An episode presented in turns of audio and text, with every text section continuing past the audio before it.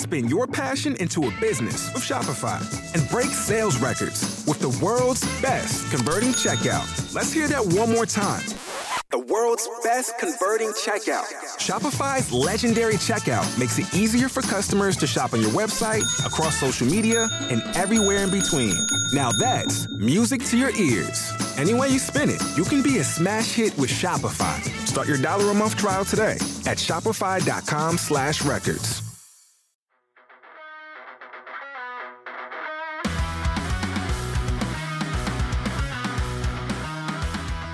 This is Tailgate Till May, part of the Believe Podcast Network. If you love college sports and you like to have a little action on the games, then this is the place for you because I'm your host, Steven Gorgie, and I love both of those things too.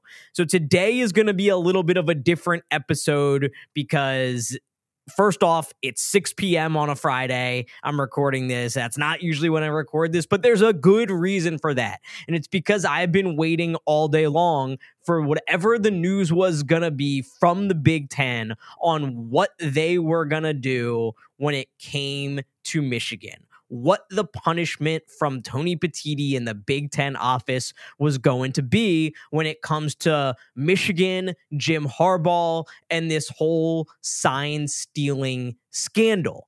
And talk about a Friday news dump because the news comes down late on Friday afternoon that the Big Ten, under their its sportsmanship policy, will be suspending Jim Harbaugh for the last three games of Michigan's regular season. And what that specifically means is Jim Harbaugh will be banned from the sidelines during those three games. He will be allowed to coach during the week, he will be allowed to be around the team during the week, but on game day, he is not allowed to be on the sideline tomorrow at Penn State, next week at Maryland, and to end the season when they host Ohio State in the game at the big house.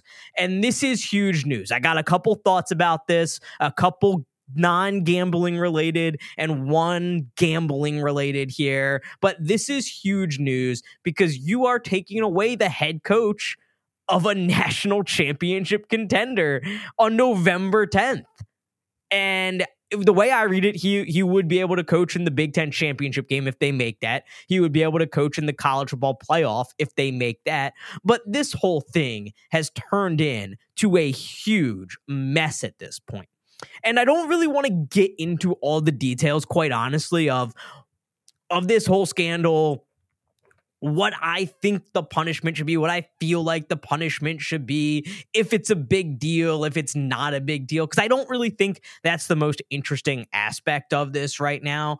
Uh, to me, my first thought here is it's just wild to me that there's an ongoing NCAA investigation and the conference, the Big Ten, decides to step in and dole out this punishment. I mean, this is a sport where everything over the last decade has been geared towards making the national championship the thing, making the college football playoff the thing. It's become a more nationalized sport. It's become more NFL like. We've had conference consolidation. It's going away from its regional roots, its roots where these individual conferences are so important and they're so regional and winning your conference is really what's most important and beating your rivals where we're now going to this whole mindset where the national championship the college ball playoff that is the most important thing. And we're going to this more nationalized sport in these large conferences uh, which i think is ultimately leading to a super conference at some point. And that's why we're going to now have oregon and washington playing games in nebraska and we're gonna have uh, we're gonna have Oklahoma and Texas no longer playing Oklahoma State and Texas Tech. Eh, that's the direction this whole thing is headed. But we still are at the point where one conference commissioner can make a decision that's going to impact the entire national championship picture, potentially. The entire college ball playoff picture here. It's wild to me that if Michigan was in the SEC, that Greg Sankey might have decided something completely different. That they're gonna, maybe Greg Sankey would have said, we're gonna let this NCAA investigation play out. And then whatever the NCAA decides is what it is. I mean, this is a pretty unprecedented, extraordinary step for the conference to step in in the middle of something like this and make this kind of decision in the middle of the season.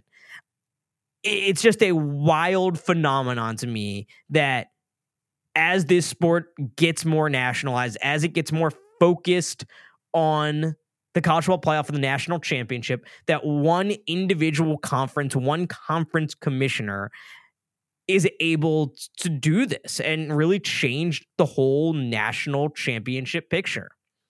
And then I think this is a very interesting first move for Tony Petitti to make as the Big Ten commissioner. He is still relatively new in that role. And yes, he was the commissioner when the Big Ten added Oregon and Washington. But I really feel like that was something that kind of more fell into his lap as the Pac 12 disintegrated. I mean, to get Oregon and Washington at a steep discount seems like kind of a no brainer, especially when they were already adding USC and UCLA. But this is a very interesting move for Tony Petitti to make right away. I was just reading a statement from Michigan, and I'll see if I can find it here and and read uh, a few excerpts from it.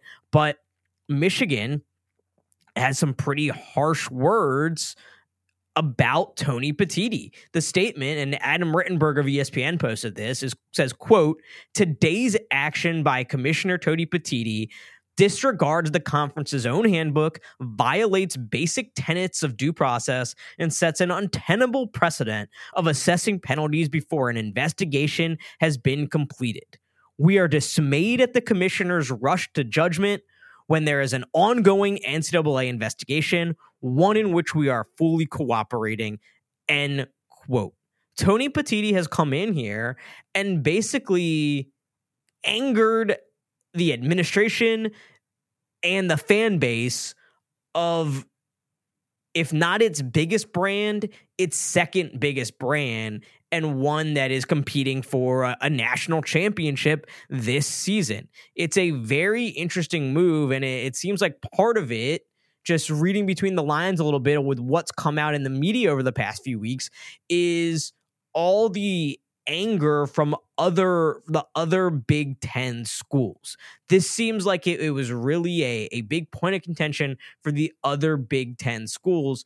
And uh, I think this was a very interesting move for Tony Petitti to make early in in his tenure. I, I I don't know what the other commissioners would have done, but I I can't remember a a circumstance I can't remember a time right off the top of my head here where there was an ongoing investigation by the NCAA of any kind, whether it was into you know illegal recruiting activities, uh, which is what most in NCAA investigations that we care that we really cover and care about and spend time talking and obsessing about seem to be about. I can't remember a time where a conference stepped in and said, no, we are not going to wait for this investigation to be completed. We think it's that big a deal that we need to step in and do something here. And that's essentially what Tony Petitti did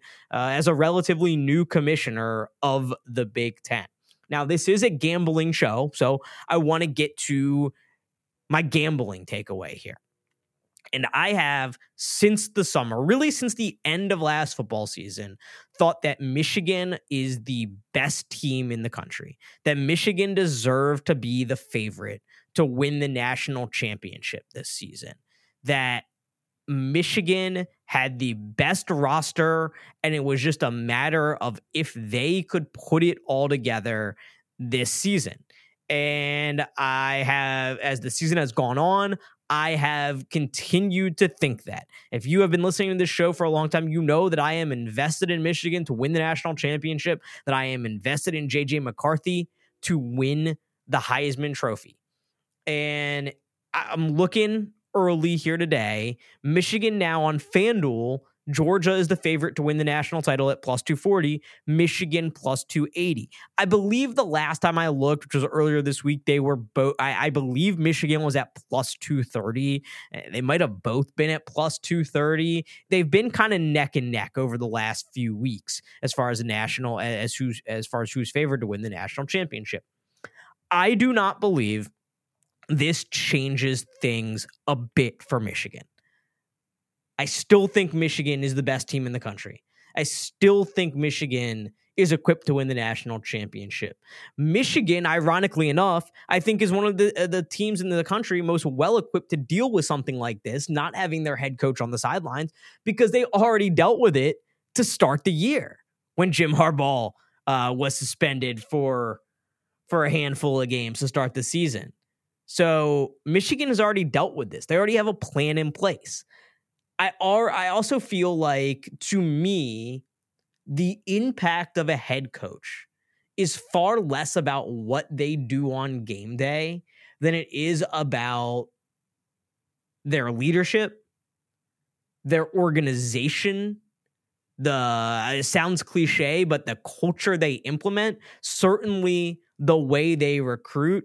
It's all the foundational things that I really think makes a head coach. And I think it has a lot less to do with when they decide to call timeout or how they manage a game. That's the easy stuff that we see as fans because that's the stuff that we get to see.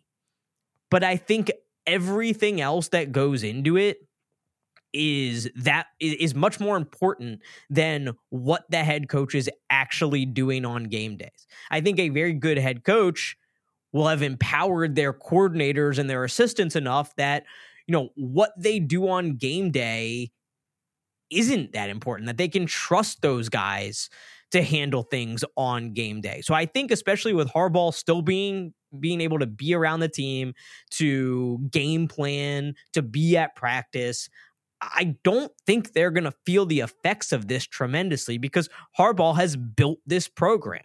His fingerprints are all over this program. And then the last point here, when it comes to Michigan and what I think they can do the rest of the season, is I thought when this all started, this was going to galvanize Michigan. I think even more so now you look at Kirby Smart last year was able to somehow convince Georgia that people had picked against them and they were some uh, there was a quote about 7 and 5 that kept popping up. He convinced that Georgia team that they were underdogs. This is juice for Michigan. Michigan now believes it's everybody versus Michigan, that they're the underdogs, that everybody's against them. And I think that does matter when once you get to a certain talent level it's having that little bit of extra focus, that little bit of extra motivation that can put you over the top. And now you can easily make an argument that not having Jim Harbaugh around, or that this can serve as a distraction rather than motivation, that this could be a dis- distracting thing for them. But I think I trust in Jim Harbaugh that he has and will continue to keep them focused on the task at hand. So, all in all, I actually view this as an opportunity to continue to bet on Michigan. I haven't seen a national title number yet that I love that I'm willing to jump on again, especially already having that national championship future at 10 to 1. And and strangely enough, believe it or not, I really haven't we have really haven't seen much movement on this line. It was four and a half for all day today, all day yesterday, and I still see it at four and a half for four on DraftKings. Uh, it's been kind of constant throughout the day, even after this news had, even after this news broke. So I don't really see this impacting Michigan in a huge way. And if there is a number, if there's numbers that that I like for the national championship if we start seeing a bunch of Georgia money come in and that that pushes that Michigan number up a little bit more, I won't hesitate to jump on it because I think that Michigan, I've always thought that Michigan was the best team. I more I watch them, the more I think they're the best team. And I don't think that having Jim Harbaugh, I, I don't think Jim Harbaugh being removed from the team on game day is going to be the impact that you may think it is. they're prepared for this. They dealt with it to start the season. And what Jim Harbaugh brings to the table, I think, shows up on game day, but it's because of the other. I don't know how many football games do you play in a year. If you play in the national championship, you play 15. So it's because of the other 340 or 350 days a year, what he does on those days that impacts those 15 days if you make it all the way through to the national championship game. So the bottom line here is this is wild. This is crazy. I can't really remember anything like this happening at this juncture in the season that could have such a big impact on a national title race, but I still believe in this Michigan football team. Let's move on to week 11. And this is going to have to be short this week. I, I don't have a huge card here, and we're going to go ahead and just get right to the card. So let's start with that Michigan game at Penn State. I think you would believe after I said all that, I'm taking Michigan minus four against Penn State. I think Michigan is a world's better team than Penn State. I think Michigan is the best team in the country. I am not impressed by Penn State's offense. I don't think they had a breakthrough against Maryland. I think that game had a lot more to do with Maryland than it did Penn State. I love Michigan still in this game. Give me Michigan minus four on the road in Happy Valley staying at the noon time slot, I am going to go with Texas Tech getting three and a half on the road against Kansas. And Kansas is a team that I really like. What they've done this year has been super impressive with uh, their head coach, Lance Leipold, just having one of the most unbelievable two two year turnarounds that we've seen from this is his third year there uh, they struggled his first year the last two years have been absolutely unreal for Kansas. And they've done it most of this year with their backup quarterback, Jason Bean. But I think Texas Tech is going to have a strong finish to the season. Their quarterback, Behren Morton, is finally healthy. He looked really good against TCU. I think Texas Tech had a little bit of bad luck early in the season. I think they have a pretty good run defense. And I think Kansas's defense, it's it's shown up in big spots the past few weeks. Mello Dotson has had pick sixes in each of the last two two weeks, but I still question it. And I think this is a potential sell high spot on Kansas, buying a little bit low on Texas Tech here. I think Texas Tech has a chance to really finish the season strong behind a, a healthy Behren Morton. So give me Texas Tech plus three and a half. Then getting in to prime time, and I know I'm skipping over some games here. I'm sorry, I'm just going to do my card this week. But the other team I think is clearly the best in the country, along with Michigan, is Georgia. And so I'm going to take Georgia minus those 10 points against Ole Miss this week. I, I, think that we are really starting to see these two teams separate themselves. And I think we continue to see that this week. Don't get me wrong, Ole Miss has had a very good year, but they've won a lot of coin flip games. And I keep going back. I keep thinking about what Tulane did to them with a backup quarterback, what Tulane did to that defense, and how it kind of got pushed around up front to some extent. And I don't think that bodes well against Georgia. So give me Georgia minus the 10 in this one. And my last bet here is going to be Houston minus two and a half against Cincinnati. These are two teams towards the bottom of the Big 12, at the bottom of the Big 12. Cincinnati is yet to win a Big 12 game, and Houston is uh, is two and four in the league. But I think there's a pretty significant difference between these two teams. Uh, Houston still has a lot to play for. Houston still has a chance to make a bowl game. They're sitting at four and five, and they have this this home game against Cincinnati, then Oklahoma State, and they finished the year at UCF.